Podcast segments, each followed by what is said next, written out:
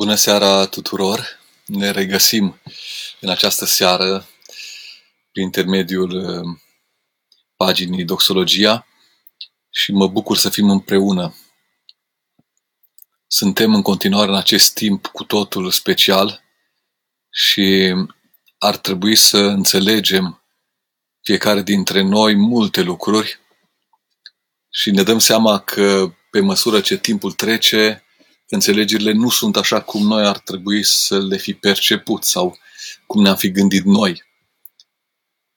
Ehm, e foarte important ca acum să reușim să trecem dincolo de primul sentiment pe care l-am avut atunci când ne-am trezit în această izolare și să vedem ce se întâmplă mai departe. Am propus în seara aceasta o discuție pe marginea unui subiect care eu cred că este de mare actualitate. Cum trăim noi această distanțare socială și să ne punem întrebarea dacă nu cumva această distanțare, această îndepărtare de lume și de tot ceea ce este în mod obișnuit în preocupările noastre, este ceva care ne-ar putea ajuta să ne cunoaștem mai bine pe noi înșine. Cred că ar merita să avem o astfel de reflexie, pentru că în zgomotul lumii nu prea avem timp de noi. Și dacă retrăgându-ne puțin din lume, încercăm să privim responsabil spre ceea ce suntem, atunci cred că poate să fie ceva de folos. În vara anului 1999 am trecut printr-un moment mai delicat. Am fost internat în spital pentru două săptămâni și am considerat că e un moment greu, un moment dificil. Eram singur în Franța, familia mi era în România. Și unul dintre credincioșii parohiei de la Paris m-a vizitat și mi-a dus o carte care aș putea spune că mi-a schimbat reperele sau m-a bulversat și m-a pus serios pe gânduri. Era vorba de cartea cuviosului Paisia Ghioritul cu, drag, cu durere și dragoste pentru omul contemporan. Și citind-o în durerea îndepărtării de casă, de familie, Uh, și a unei mici suferințe, dar suferința era ușor de purtat, mi-am dat seama că acel timp pe care eu îl considerasem o năpastă, o neputință, care mă gândeam probabil că aș fi și putut să o evit, s-a transformat într-o vreme în care l-am cunoscut pe Sfântul Paisie. Și chiar am zis atunci cu am, în inima mea și apoi am discutat cu niște măicuțe de la o mănăstire din Franța, de la Busianot, care sunt măicuțe convertite la ortodoxie, că acea experiență nefericită, nedorită, mi-a făcut cunoștință cu Sfântul Paisie. Și, și acum cred că Dumnezeu a îngăduit acea neputință ca să am timp să mă gândesc la lucruri pe care le-am lăsat deoparte, probabil din prea multe griji lumești sau prea multe neputințe ale lumii acestea. Și ce am, cu ce am rămas eu din acea lectură, sau lucrul cel mai important care m-a marcat după acea lectură, a fost cuvântul Părintelui care vorbea despre boala lumii de astăzi. Și el zicea că boala lumii de astăzi e viteza că omul trăiește în lumea de azi cu o viteză deosebit de mare și că i-au fost suspendate frânele. Vorbea părintele de viteza în care el îl identifica pe om la începutul secolului 20.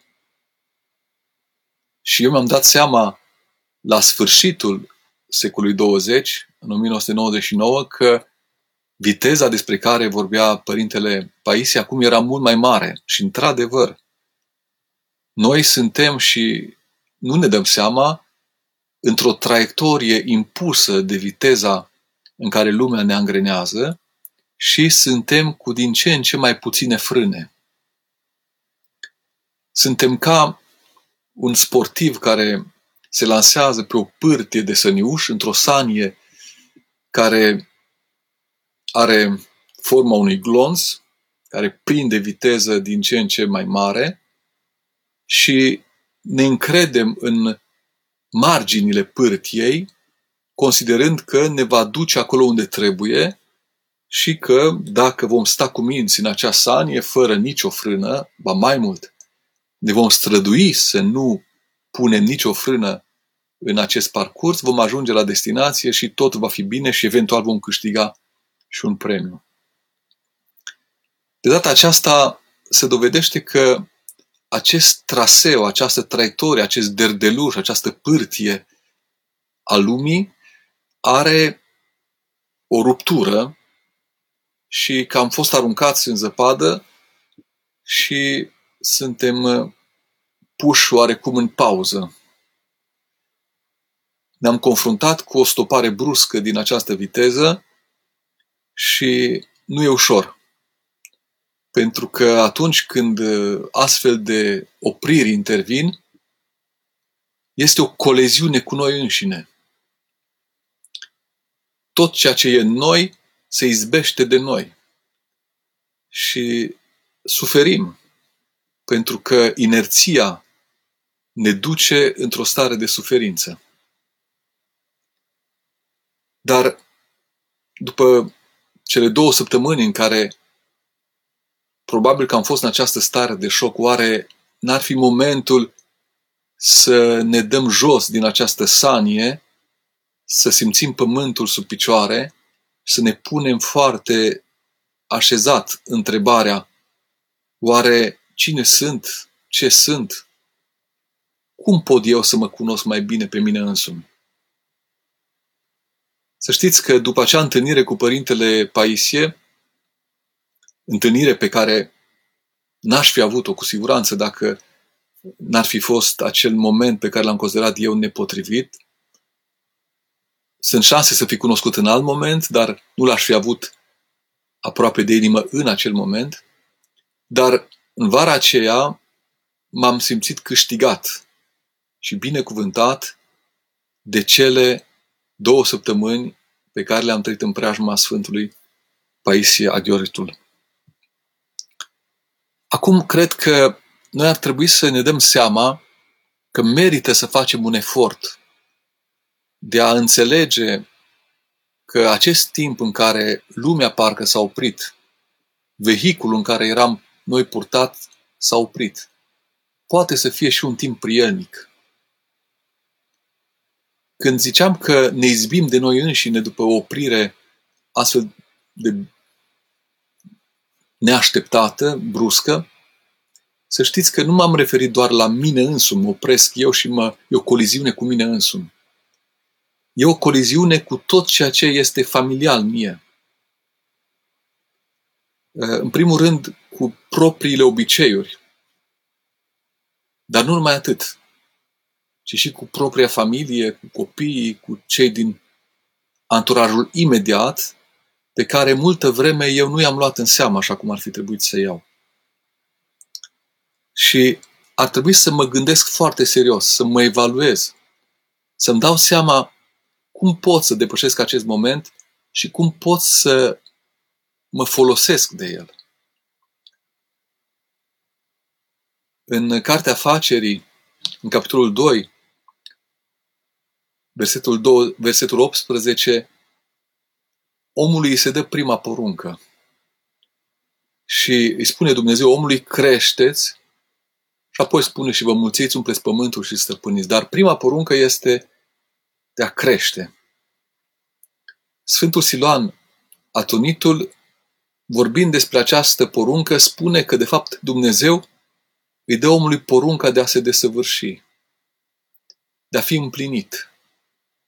Cum mă împlinesc eu în lumea aceasta? Cum sunt eu în stare să valorizez ceea ce Dumnezeu a pus în jurul meu spre această împlinire? Omul se împlinește în diferite căi. Sfântul Apostol Pavel, în epistola către Corinteni, cea de-a doua epistolă către Corinteni, în capitolul 6, vorbește despre această lărgire a inimii. Și omul se împlinește lărgindu-și inima, lăsând să intre în inima lui Harul lui Dumnezeu, binecuvântarea lui Dumnezeu care este peste el și peste lumea întreagă. Și această împlinire poate să fie în viața de familie, pentru unii care n-au găsit vocația familială ca fiind împlinitoare, poate să fie într-o vocație profesională, pentru alții într-o vocație monastică sau de rugăciune. Dar e foarte important ca omul să caute această împlinire și să avanseze în ea.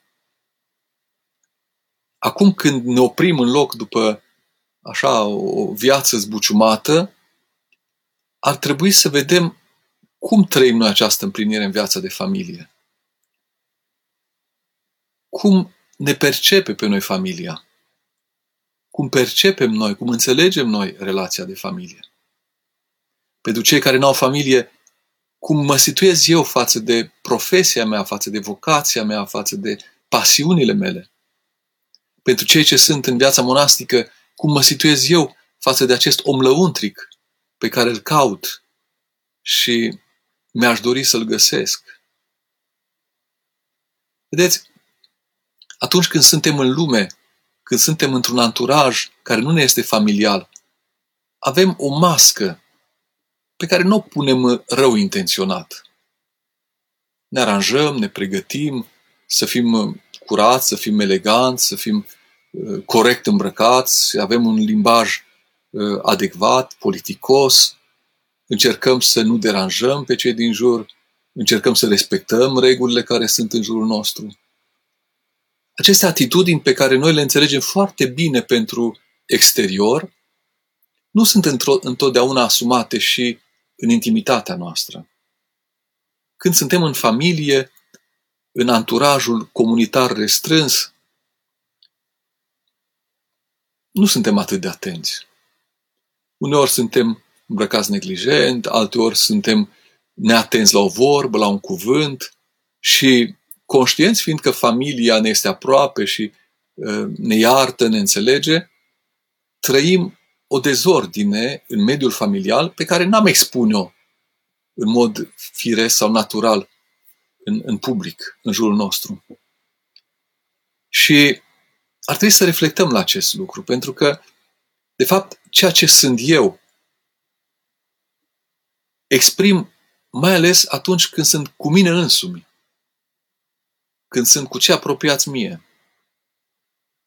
Foarte mulți dintre noi ne punem întrebarea de ce știm sau reușim să fim atenți cu cei de la serviciu, cu cei din, de pe stradă, cu cei din, din mediul public, dar în familie suntem neatenți. Ne punem întrebarea aceasta. Primim răspuns rezonabil la această întrebare. Acest moment de, de oprire poate că ar trebui să ne pună pe gânduri și la acest nivel. Și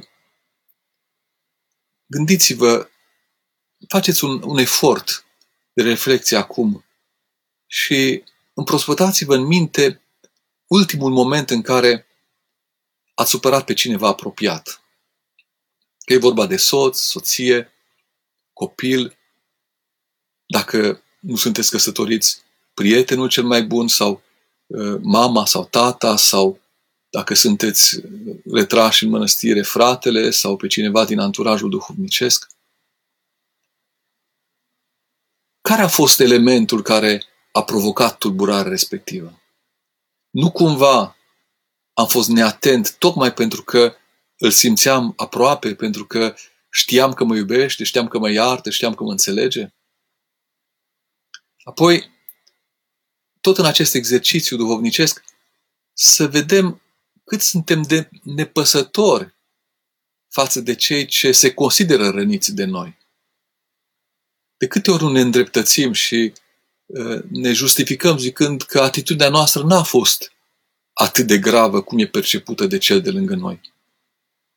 Dar vedeți, dacă un elefant se plimbă și în, în mersul lui calcă pe un șoarec, nu contează ce simte elefantul.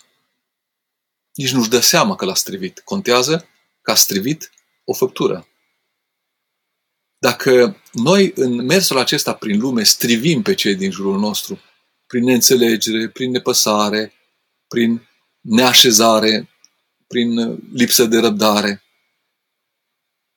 nu contează ce simțim noi, contează că am strivit pe cineva.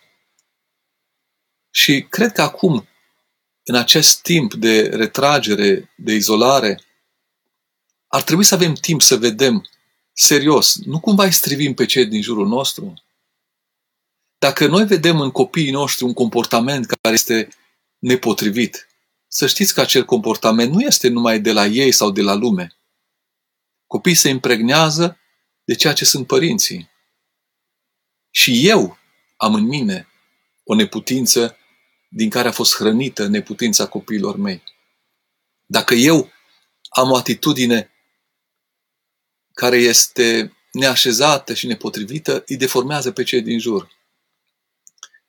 Ehm, sunt Paisie din Muntele Atos zice într-o altă carte, Întrezirea duhovnicească, un cuvânt care iarăși m-a bucurat și e ca o continuare a celei cunoștințe pe care am făcut-o cu el în 1999. El zice, dacă te îndrezi pe tine însuți, imediat se îndreaptă o părticică din biserică. Dacă aceasta ar fi făcut-o toți, biserica s-ar fi îndreptat. Însă astăzi oamenii se preocupă de toate celelalte subiecte, dar nu se preocupă de ei înșiși.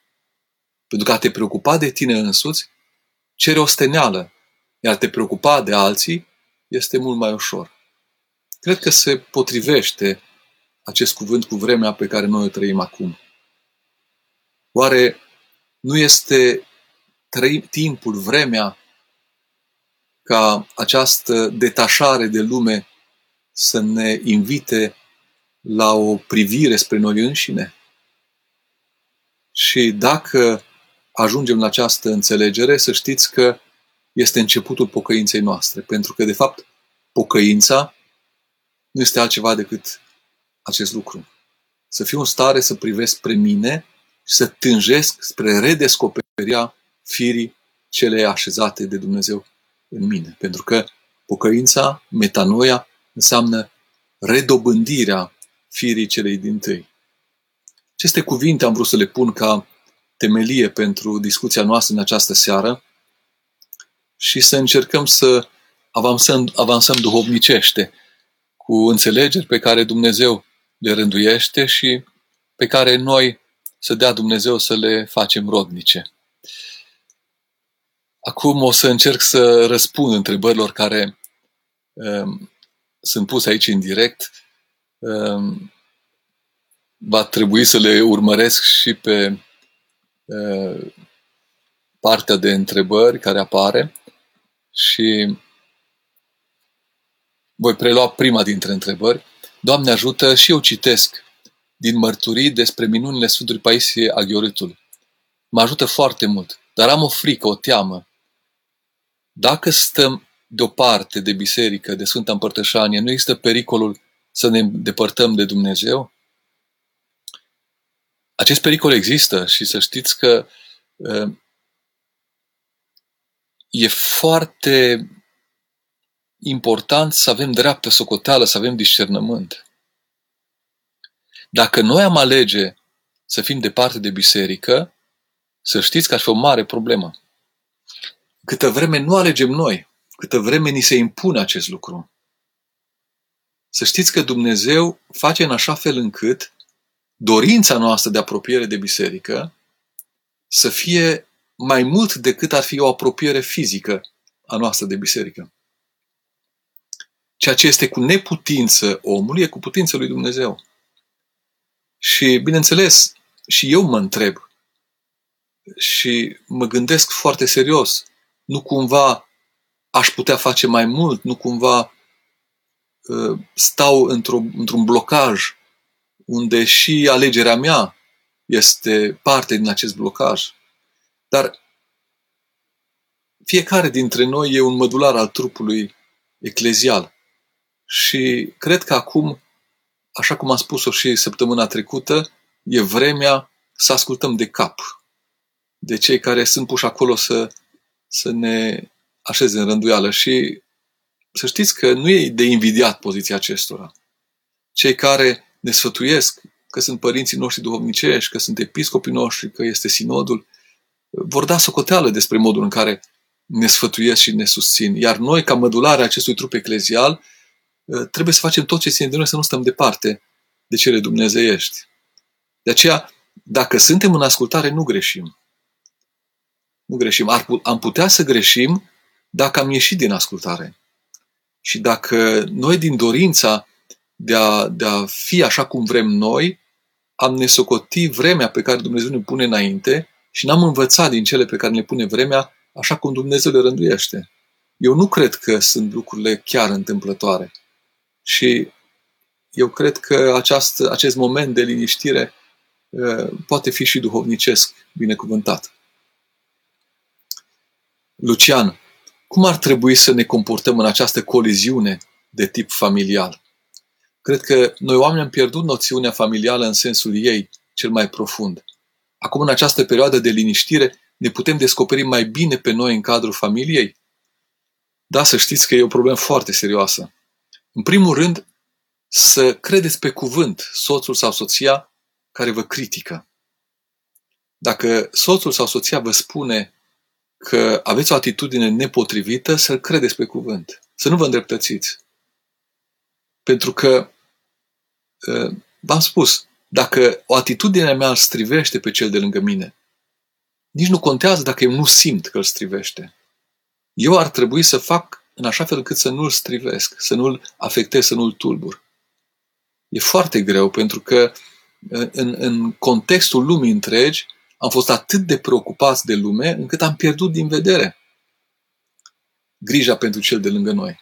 Acum e acest moment. De aceea ă, ar trebui să învățăm să trăim ca familie. Să învățăm să fim sensibili față de soț, față de soție. Să intrăm în această logică a unirii gândurilor. Vedeți, când, când noi primim taina anunții, cerem în rugăciunea din această taină ca Dumnezeu să-i unească pe soț într-un gând. E o mare taină aici. Ce înseamnă asta? Înseamnă ca eu să accept să nu mai trăiesc ceea ce gândesc eu. Eu să încerc să trăiesc ceea ce gândește soțul sau soția mea. Și la fel, soția mea să nu mai gândească ceea ce ea își dorește, ci să gândească ceea ce eu aștept. Și dacă suntem uniți într-un gând, atunci eu împlinesc ceea ce soția așteaptă de la mine și soția împlinește ceea ce aștept eu de la ea. Și de fapt, în cele din urmă, ajungem ca eu să primesc ceea ce îmi doresc, dar să-mi primesc ca dar de la soția mea și soția mea să primească ceea ce dorește, dar ca dar din partea mea. Vedeți diferența între un lucru dobândit prin merit sau primit în dar e enormă. Un lucru de mică valoare efectivă, primit în dar, dobândește o valoare extraordinară. Deci, până la urmă, vedem că în viața de familie a rânduit Dumnezeu ca lucrurile să fie amplificate de această unire într-un gând. Și acum suntem în fața unui exercițiu impus. De aceea ar trebui să intrăm într-o disciplină a noastră, chiar într-o, într-un efort de formare, de formare, nu de deformare. Și chiar să fim conștienți că aceste zile, săptămâni pe care le trăim împreună cu soții noștri sunt un timp de formare. Și să-mi propun să nu rănesc. Să-mi propun să gândesc cu mintea soțului sau soției. E un lucru extraordinar. Dacă fac acest exercițiu duhovnicesc, deja voi reuși să anticipez anumite lucruri și să vedeți ce minunat va fi, pentru că gestul meu stârnește în mod natural în cel de lângă mine un gest similar. Și e chiar deosebit de, de frumos. Dar nu pot să fac acest lucru decât dacă intru într-o logică a creșterii duhovnicești și mi impun. Ă, bine, dar vezi zice, e teorie și e frumos și de câte ori n-am zis și eu și dumneavoastră, soțului sau soției, să știi că nu o să-ți mai greșesc și tot am greșit. Și până la urmă soțul și soția spune, dar nu mai spune că nu o să mai greșești, că nu te mai cred, pentru că îmi spui acest lucru de ani de zile. Și, vedeți, logica a ceea ce v-am spus eu s-ar potrivi cu, cu o frază, cu un răspuns de genul, dar știu că ți-am greșit, dar mă străduiesc să nu mai greșesc așa cum ți-am greșit acum. Deci dacă eu sunt conștient că i-am greșit a soției sau soțului și măcar în felul acesta nu mai greșesc altul, măcar această decizie de a nu mai repeta uh, marca sau patentul sau planul care m-a dus spre greșeală.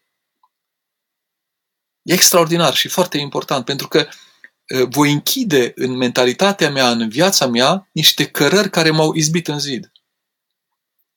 Și dacă astăzi eu învăț ceva și nu o să mai cert soția pentru un anumit lucru sau nu o să mai tulbur de o anumită reacție a soției uh, și am înțeles bine că acel tip de reacție din partea mea e nepotrivit și cu acesta mă lupt până, știu eu, săptămâna viitoare, deja am închis o, o grămadă de neputințe care s-ar abate asupra vieții noastre familiale.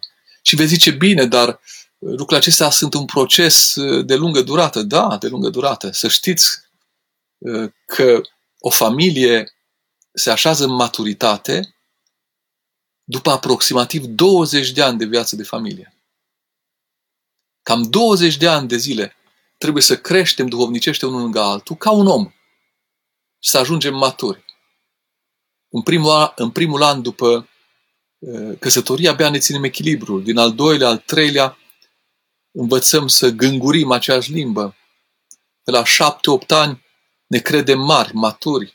Pe la 12-13 ani de viață de familie intrăm în crizele adolescenței. Abia pe la 18-20 de ani de viață de familie reușim să ne maturizăm. Ori vedeți, dacă noi am fi luat, eu am 27 de ani de căsătorie, dacă aș fi învățat în fiecare an această lecție și aș fi împlinit-o așa cum acum o înțeleg, să știți că ar fi fost mult mai bine decât acum. Dau slavă Domnului și pentru ceea ce e acum și mă bucur pentru împlinirea din familie, dar zic, dacă am încercat să facem acest lucru pe termen lung, din păcate suntem nerăbdători și credem că familia este într-o viață împlinită pentru că ne-am căsătorit și gata. Nu, familia crește și în acest parcurs ar trebui să fim foarte atenți cu noi înșine.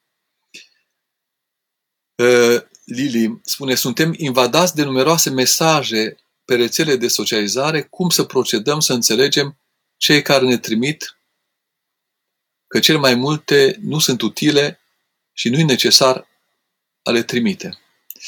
Eu cred că ar trebui să ne deconectăm puțin de această lume și chiar să ieșim din, rețele de so- din rețelele acestea de socializare, să nu stăm în ele mai mult decât se cuvine. Acum e un pic absurd pentru că suntem pe o astfel de rețea, dar să fim selectivi și să alegem lucrurile pe care le facem, cele care ne bucură, pe care le dorim.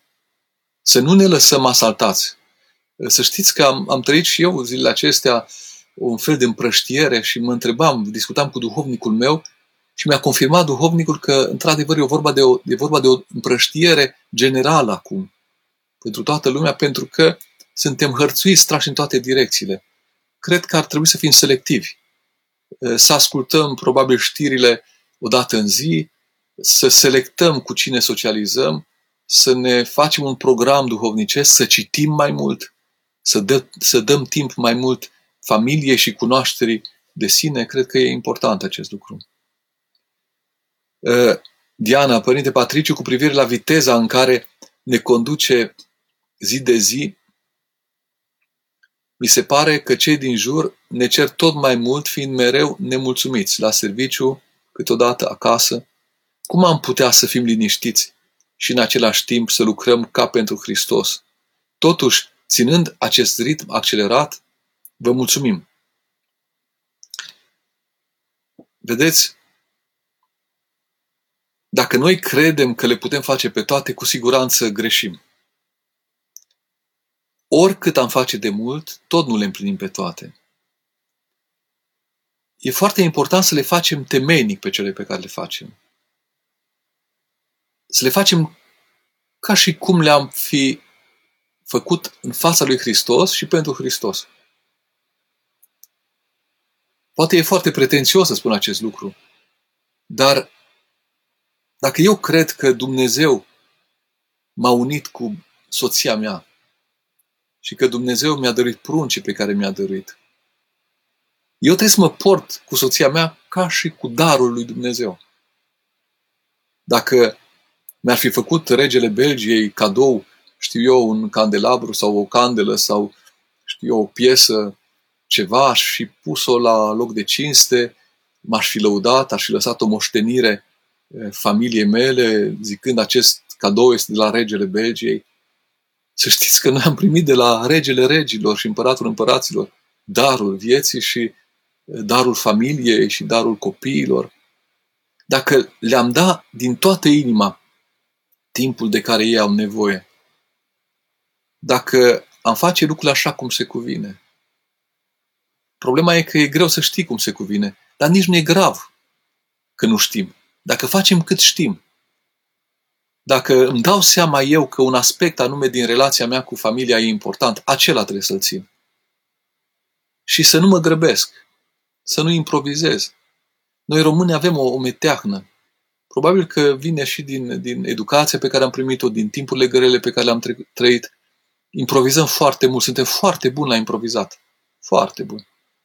Și uh, asta ne ajută, chiar ne remarcă în, în contextul european, văd în diaspora, muncitorii români sunt foarte, foarte apreciați pentru că sunt capabili să improvizeze. Dar când e vorba să facă un lucru de finețe, puțin sunt în stare să-l facă. Ori, cred că atunci când e vorba de, de a lucra cu darul lui Dumnezeu, trebuie să ne luăm timp să facem lucrurile cât știm noi de bine. E foarte important acest lucru și uh, zic iarăși, cât știm de bine. Nici nu contează că nu facem atât de bine cât ar trebui. Dacă atâta știu, atâta fac. Și Dumnezeu o să continue El să mă, să mă ducă spre mai mult. Uh, e timp, e, e nevoie să ne oprim. Vedeți, timpul nostru e ca o bibliotecă acolo sunt cărți și când te uiți la bibliotecă, nici nu mai știi ce e în ea. Dar dacă iei o carte, îți aduce aminte când ai pus-o înapoi. De când ai pus-o acolo. Dacă îți iei timp să citești, dacă îți iei timp să te gândești la anumite lucruri, timpul acela dobândește valoare. Eu cred că, mai ales acum, în perioada aceasta, ar trebui să dăm valoare timpului în care trăim. Unul dintre oamenii dragi mie, Eh, profesor de psihologie, decanul Facultății de Psihologie din Cluj, un om cu totul deosebit, eh, spunea acum câteva zile într-o conferință live cât de, de important ca în acest timp eh, de, de izolare să fim foarte organizați. Pericolul este să credem că acum avem timp și nu trebuie să ne organizăm. Nu, acum trebuie să ne organizăm mai mult. Pentru că ne organizăm pe noi înșine. Câtă vreme eram în lume, ne, ne organiza lumea. Acum trebuie noi să ne organizăm. Și acum sunt foarte periculoase aceste coleziuni cu lumea. De aceea, uh, acum s-a oprit lumea în loc, nu mai putem da vina pe ea, dar inerția în care suntem ne poate distruge. De aceea, cu noi înșine trebuie să fim acum mai atenți. Uh, mă întreabă cineva când voi publica acea carte cu vârstele vieții de familie. Ei, lucrez la ea, dar Eh, mi-am propus ca după împlinirea vârstei de 50 de ani să public acea carte și eh, cred că se apropie vârsta mea de 50 de ani, la vară împlinesc 50 de ani și cred că, cred că o, voi, o voi publica. Dacă, știu eu, nu cumva, voi da seama că mai sunt încă lucruri de învățat. Cu siguranță sunt multe de învățat, dar eh, e important să, să înțelegem aceste vârste ale vieții de familie socotesc acest timp ca un timp al regăsirii din toate punctele de vedere. Însă cum ne putem integra în familia proprie, neglijată de lumea de azi și de cerințele și nevoile ei? Sper că am înțeles bine întrebarea. Uh, da, să știți că e cel, cel mai greu lucru e să te cunoști pe tine însuți și să te integrezi în familia ta. e, e foarte greu pentru că prea multă vreme am fost neatenți cu noi înșine și cu propria noastră familie. Și nu prea mai avem argumente să fim credibili în anturajul foarte apropiat dacă de atâtea ori am fost nerespectuoși cu anturajul imediat. Ehm, cred că n-ar trebui să ne gândim să ne regăsim din toate punctele de vedere, ci ar trebui să ne regăsim dintr-un punct de vedere. Primul care ne apare înainte. N-ar trebui să scormonim, să scoatem la suprafață nemulțumirile și lucrurile care au lâncezit acolo și sunt poate, știu eu, degradate foarte profund. Dar măcar cu cele de la suprafață, cele care sunt vizibile acum. Și reparând și dezvoltând în noi acest sistem imunitar, această putere de a ne reconstrui, rând pe rând, până la urmă o să ne reconstruim. Dar să facem, să începem cu ceea ce este la suprafață. Și să știți că Dumnezeu a rânduit să trăim așa ceva, pentru că, vedeți, e o oarecare reținere și dacă sunt anumite lucruri pe care le exprimăm și aceste lucruri jenează pe cei din jurul nostru, cu acelea trebuie să începem, fără să ne tulburăm prea tare. Să, să încercăm să, să fim coerenți cu noi înșine și să luăm lucrurile la îndemână. Vedeți, când e vorba să fim într-o casă dezordonată. E o cameră plină de lucruri, nearanjată de multă vreme. Te doare capul. Îți vine să pleci. Nu-ți vine pofta să te apropii de lucrurile care sunt acolo și să faci ordine în casa ta. Dar dacă îți iei având și zici, bun, gata, mă așez pe scaun și încep să fac ordine în jurul meu, de la biroul la care mă aflu, și apoi la o jumătate de metru mai încolo, la un metru mai încolo, la un metru și jumătate și până la urmă casa și camera mea și casa întreagă se aranjează. Așa cred că ar, fi, ar trebui să facem. Ar trebui să, în primul rând, să mă gândesc cum mă trezesc dimineața. În genunchi sau sar direct în picioare în gândurile zilei. În genunchi de rugăciune sau umilit. Cum îmi las patul de unde m-am trezit mă așez la rugăciune, cum îmi arată locul de rugăciune? Cum mă îngrijesc de cei care sunt împreună cu mine? Să pregătesc momentul în care ei se trezesc. Ce se întâmplă cu programul zilei de astăzi? Cum îmi pregătesc etapele pe care le văd că sunt inevitabile în ziua de astăzi? Și așa mai departe, vedeți? Pornind de la, de la mine, în cercuri concentrice, o să reușesc să fac ordine în jurul meu. Părinte, postul acesta este deja pe final, pe viitor. Cum putem ține post de tehnologie în mod concret? Vedeți, Sfântul Apostol Pavel spune că toate îmi sunt cu putință, dar toate sunt de folos. Toate îmi sunt cu putință, dar nu mă voi lăsa biruit de nimic. Eu țin minte că eram în clasa 12 și în timpul lui Ceaușescu era foarte greu să te pregătești pentru teologie și erau multe examene, era foarte greu, era imposibil să intri într-un program uh, foarte susținut, cu toate câte erau de făcut. Și atunci mi-a venit în, în gând să fac program și să-mi fac un plan, așa, nu știu, nici nu știu cum mi-a dat prin gând lucrul ăsta. Îmi făceam plan zilnic și încercam să respect. Și după câteva săptămâni mi-am dat seama că eu, de fapt, nu respectam planul programul meu de lucru de învățat, dar simplu fapt că l-aveam în fața mea m-a ajutat foarte mult. Vedeți? Dacă noi reușim să ne așezăm într-o rânduială, chiar dacă e ea teoretică, dacă ne propunem să nu stăm mai mult de, știu eu, o oră pe rețele de socializare pentru a avea vești de la, de la prieteni, o altă oră, să zicem, pentru a uh, ști ce se mai întâmplă în lume. Și rămân câte ore pentru a face alte lucruri interesante. Eu cred că uh, așa ar trebui să facem. Să ținem post de, de ceea ce ne leagă. Și în clipa în care simțim o poftă să stăm uh, în fața calculatorului sau în fața televizorului, ar trebui să ne rupem de el. Vedeți, așa spun părinții, să nu te ridici niciodată de la masă sătul. Așa e și cu tehnologia. Să nu stai la calculator până când te saturi de el, să te ridici înainte de a te simți sătul. Cineva îmi spune, sună părinte, eu am o poveste tristă și nedumerită. Am pierdut-o pe mama după o lungă suferință de cancer. Înainte ca ea să plece, am cerut iertare pentru toate necazurile și neplăcerile pe care le-am făcut. Iar ea mi-a spus, Dumnezeu să te ierte dacă o vrea. Ce să înțeleg? Să știți că poate să sune greu acest cuvânt, dar eu nu mă îndoiesc că Dumnezeu vrea să ierte. Deci n-aș, n-aș fi deloc îngrijorată că Dumnezeu nu vrea să mă ierte. Și sunt convins că acum mama acolo de unde e își dă seama cât de importantă e iertarea și o să vă dea iertarea, chiar dacă atâta vreme cât a fost în lume n-a reușit să arate că v-a dat-o așa cum se cuvine. Să știți că omul când ajunge în preajma lui Dumnezeu înțelege lucruri pe care le-ar fi înțeles greu în lumea aceasta. De aceea nu vă îndoiți că acum mama acolo unde e tâlcuiește acest cuvânt în cel mai pozitiv sens cu putință. Și Dumnezeu o să vă ierte, vrea Dumnezeu să vă ierte. Bine ar fi însă ca noi să învățăm ceva din greșelile trecutului. Vedeți,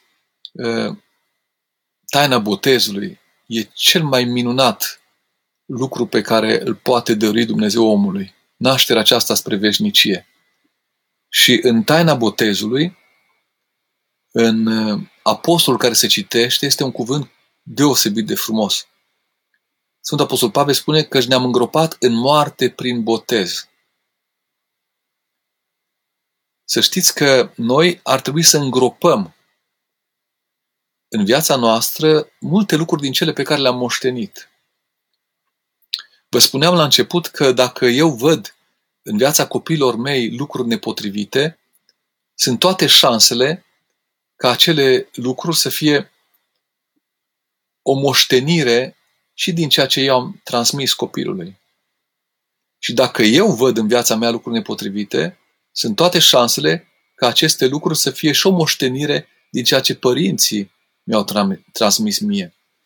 Și dacă eu fac o proprie evaluare a ceea ce sunt și de dragul pruncilor mei, zic, Doamne, dăruiește să nu mai transmit din neputințele moștenite din neam în neam și pruncilor mei. Și dăm putere să-mi văd neputințele mele. Să opresc acest șir. Să știți că această stăvilire a neputințelor dobândite din trecut până la mine este extraordinar.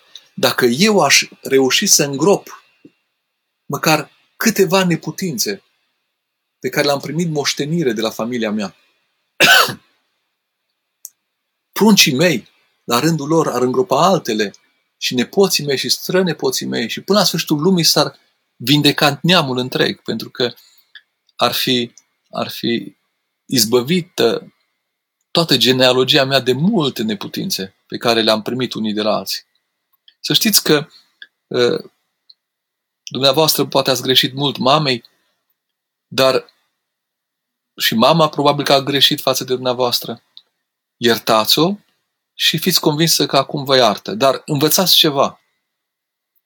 Încercați să nu transmiteți pruncilor măcar ceea ce ați văzut că ați primit dumneavoastră. Sau ceea ce mama vă spune sau vă spunea că ați provocat ca supărare. Să nu transmiteți în jurul dumneavoastră. Deja e extraordinar. Dacă aș stăvili aceste atitudini, ar fi extraordinar. E cum am găsit antidotul pentru un virus? Cum am găsit un vaccin pentru virus? În clipa în care noi am priceput care e mecanismul prin care el se instalează și prin care el lucrează. Da, îmi spune cineva că e impresionantă biblioteca. Nu e impresionantă, e o cămăruță mică aici, nu e, nu e foarte mare. Camera aceasta o folosesc pentru a face cursuri online. Cu studenții fac cursuri online de, de șapte ani. Și acum experiența mă ajunge din urmă și văd că e și folositoare, deci nu e o cameră foarte mare, nu e o bibliotecă foarte mare, dar aici sunt cărțile care sunt la îndemână atunci când lucrez cu studenții mai ales. Părinte profesor, care este părerea dumneavoastră cu privire la rânduiala de înmormântare, aproape necreștină, a bolnavilor care trec la cele veșnice din cauza virusului gripal? Nu este inuman, dureros, mai ales pentru membrii familiei? Doamne ajută! E foarte dureros. E foarte dureros și chiar uh, azi dimineața am primit vestea că un vecin din satul meu natal a trecut la Domnul Dumitru, Dumnezeu să-l odihnească.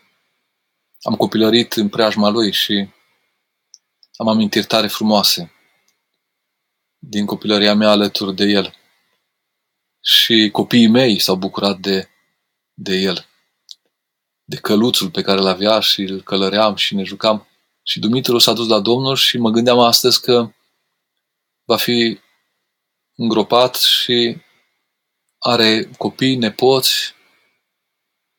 Va fi foarte greu să fie toți alături. E, e, e o mare neputință. E foarte greu. Ni se cere să renunțăm și la astfel de momente și să știți că ă, de aici se pot naște traume, când nu te poți despărți de cel drag așa cum se cuvine, când nu ai un timp de doliu așa cum se cuvine, ă, sunt răni adânci. Ă, nu sunt cuvinte de justificare. Suntem pe front, însă. E situație de urgență. Cine a declarat această situație de urgență va da socoteală înaintea lui Dumnezeu dacă a făcut-o întemeiat sau nu, dacă măsurile sunt uh, întemeiate sau nu.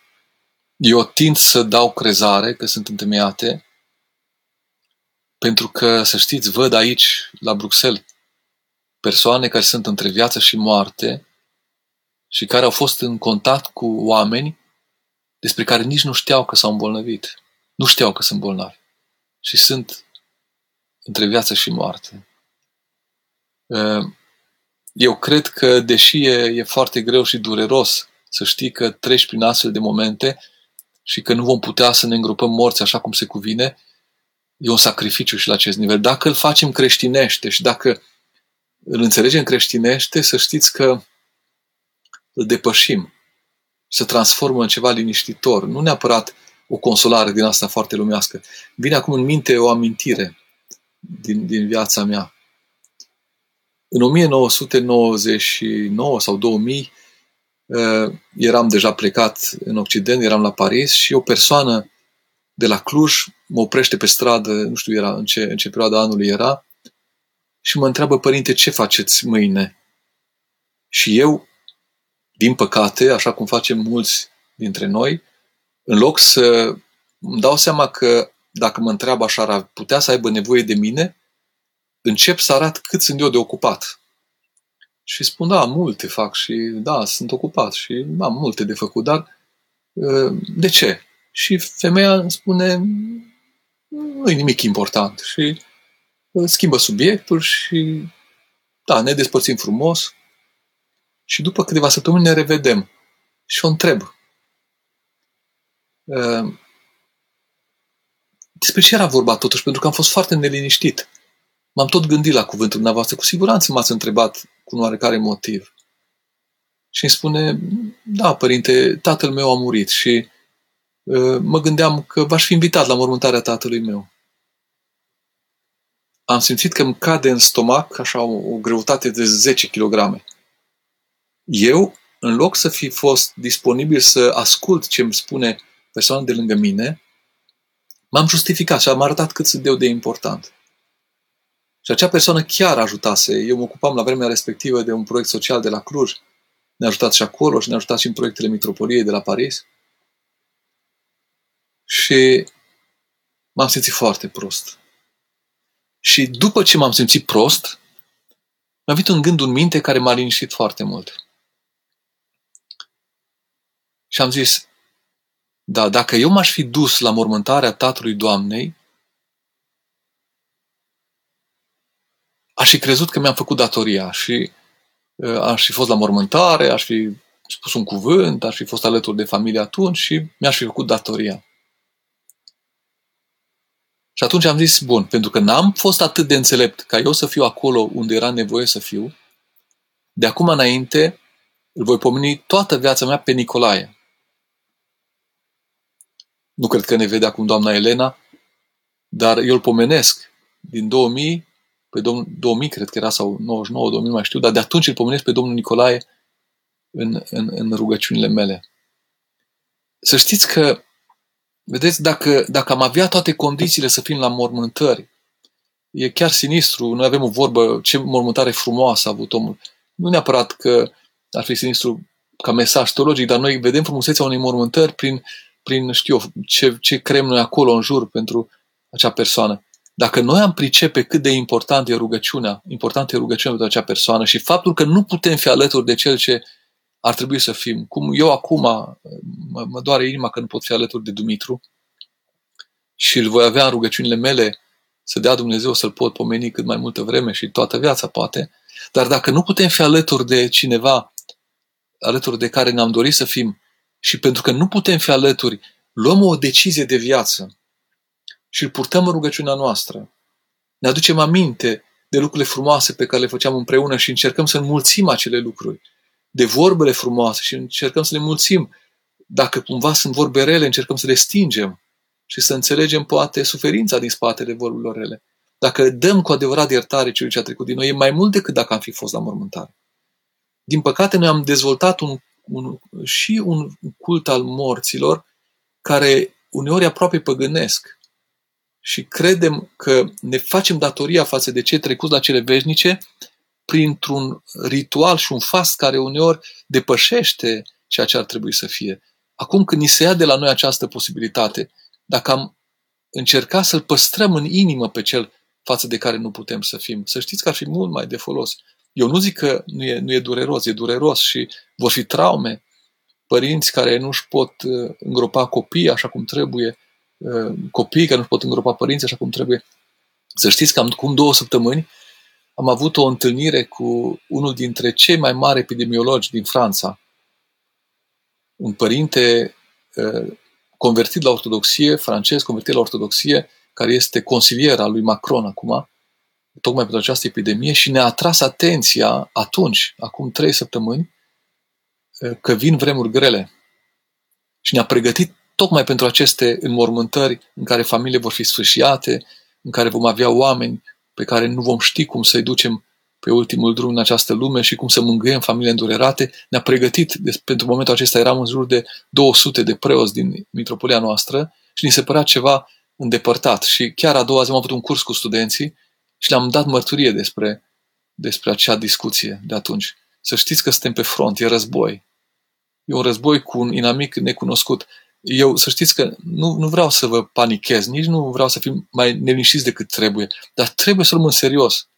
E atât de, de mărșav acest virus că nu ne putem purta irresponsabil față de el. Și consecințele acestei suferințe, să știți că greu se vor șterge din, din inimile noastre și inclusiv această raportare la cei morți, la, la suferința în care suntem că nu-i putem însoți așa cum trebuie, uh, sunt traume foarte serioase și cred că aici ar trebui ca noi, biserica, să îi conștientizăm pe cei care au putere în lumea aceasta și să fac, facem să înțeleagă că oamenii nu au nevoie numai de antivirale și de, de uh, știu eu, uh, antibiotice și medicamente și alimente, să știți că dacă se prelungește criza asta, oamenii vor avea nevoie de duhovnici. Uh, românul nu prea știe să meargă la psiholog, nici la psihiatru. Uh, ar trebui să înțeleagă autoritățile române că duhovnicul e acum la fel de necesar ca un psiholog. Să știți că Franța a avut reguli foarte stricte și a revenit asupra lor. Pentru că și-au dat seama că în aceste momente preoții au nevoie de acest lese-pase, de acest acces, de acest acces către oameni, pentru că oamenii au nevoie de preoți într-o țară secularizată. Să știți că noi ar trebui să avem discuții de la om la om cu cei pe care îi cunoaștem în acest sens. Să facem să înțeleagă inclusiv acest, acest lucru. Dar nu-i facem să înțeleagă punând presiune pe ei arătându-le neascultători, ci tocmai arătând că suntem ascultători și că suntem organizați, că suntem pe front și că avem generali care ne conduc și ascultăm, nu ieșim din ascultarea lor, dar generalii noștri, episcopii și sinodul ă, va, vor trebui să le explice cât de, de, cât de, de important să se gândească și la acest aspect duhovnicesc. Dar numai fiind coerenți vom putea face acest lucru. Dacă nu facem uh, coerent această ascultare, să știți că ne discredităm. Dacă noi vom fi dezordonați în respectarea regulilor pe care ni le impun cei care ni le impun, va fi o dovadă că avem nevoie de, de reguli stricte, pentru că altfel nu știm să le respectăm.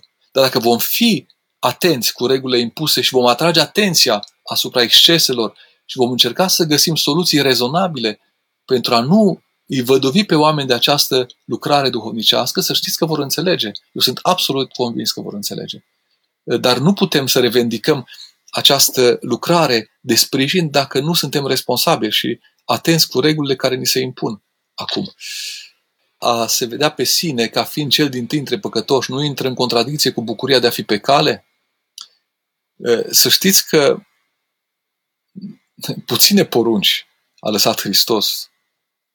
Două fundamentale. Iubirea, iubiți-vă și fiți atenți. Și pe aproapele tău să-l iubești ca pe tine însuți. Nu poți iubi pe aproape dacă tu nu ai respect față de tine însuți.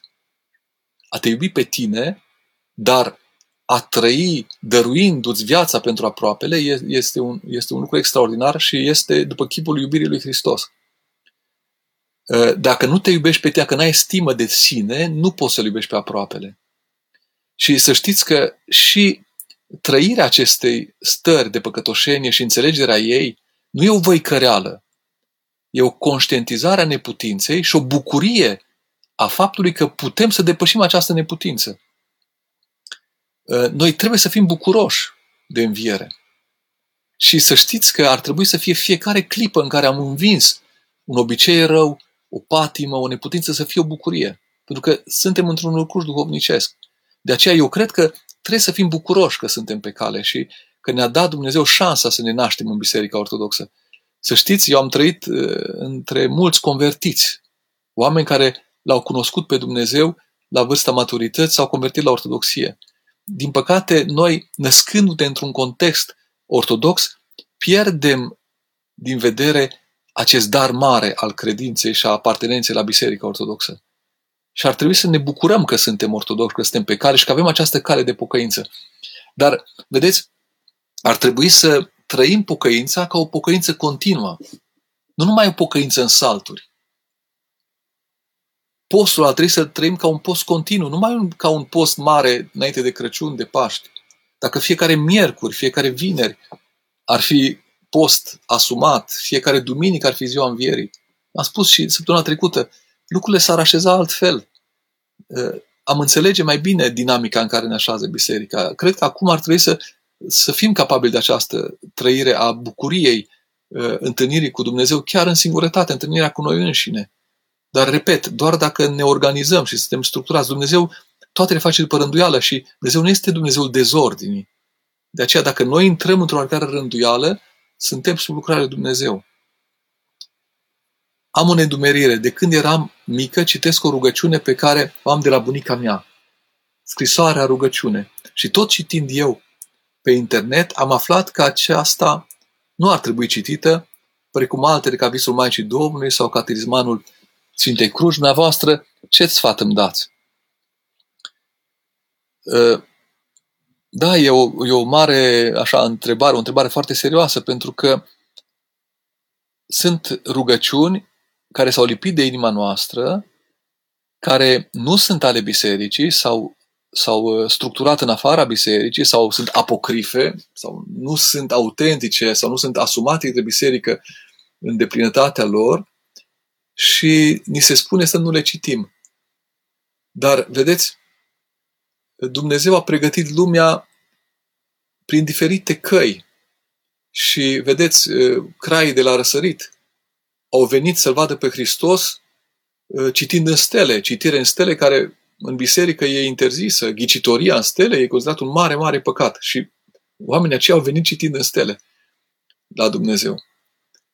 Vedeți, dacă dumneavoastră ați iubi rugăciunea bisericii, ați înțelege că ați ajuns la rugăciunea bisericii de la acea rugăciune și ați pune-o deoparte, v-ați uita cu drag la ea, nici măcar nu v-ați îndurera când ați înțelege că nu e atât de autentică sau nu e asumată de biserică așa cum trebuie, nu contează. Prin ea ați ajuns la rugăciunea bisericii. uh, amintirea bunicii e frumoasă și e legată de acea rugăciune. Nu trebuie să vă tulburați din, acea, din acest motiv. Nu e atât de grav. Că ați spus-o și dacă o spuneți în continuare, ca o amintire a acelui moment, nu e atât de grav. Grav e dacă nu înțelegeți frumusețea altor rugăciuni.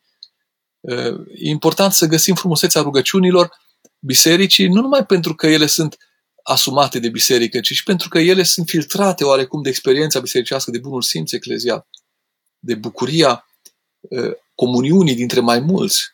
Și de aceea, luați-o ca o cireașă de pe tort acea rugăciune, ceva prin care Dumnezeu vă, v-a făcut semn la un moment dat. Pentru că acolo vă era deschisă inima. Dumneavoastră aveați dragoste față de bunica. Și pentru că bunica v-a pus în inimă, vi dragă acea rugăciune.